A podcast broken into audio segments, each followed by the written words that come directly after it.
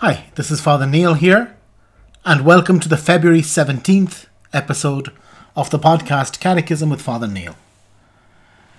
So today we'll be looking at numbers 325 through 327 of the Catechism.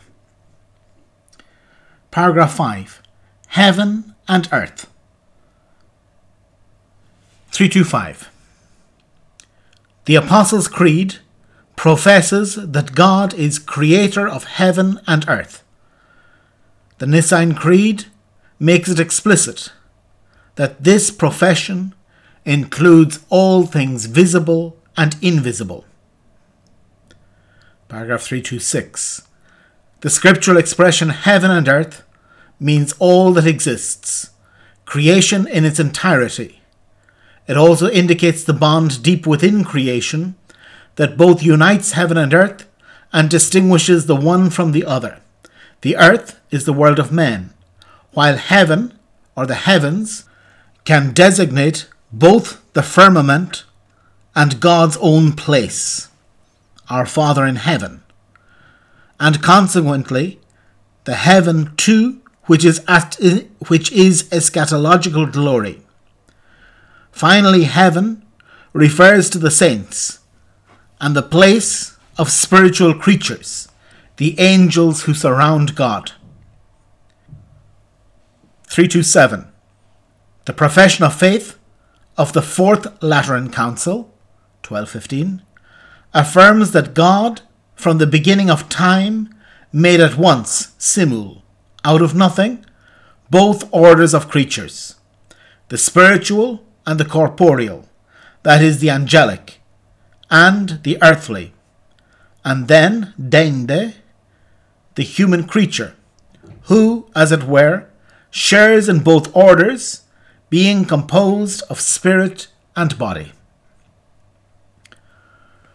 Very well, this is um, the introduction to this new paragraph of the Creed, this new section that He is the creator of heaven and earth.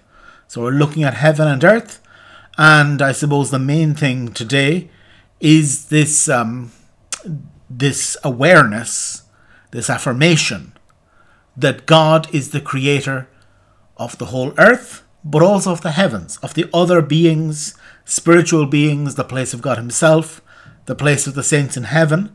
The spiritual reality is also um, is also created by God, and that there are things that we cannot see and this is a particular um, thing that we have to accept.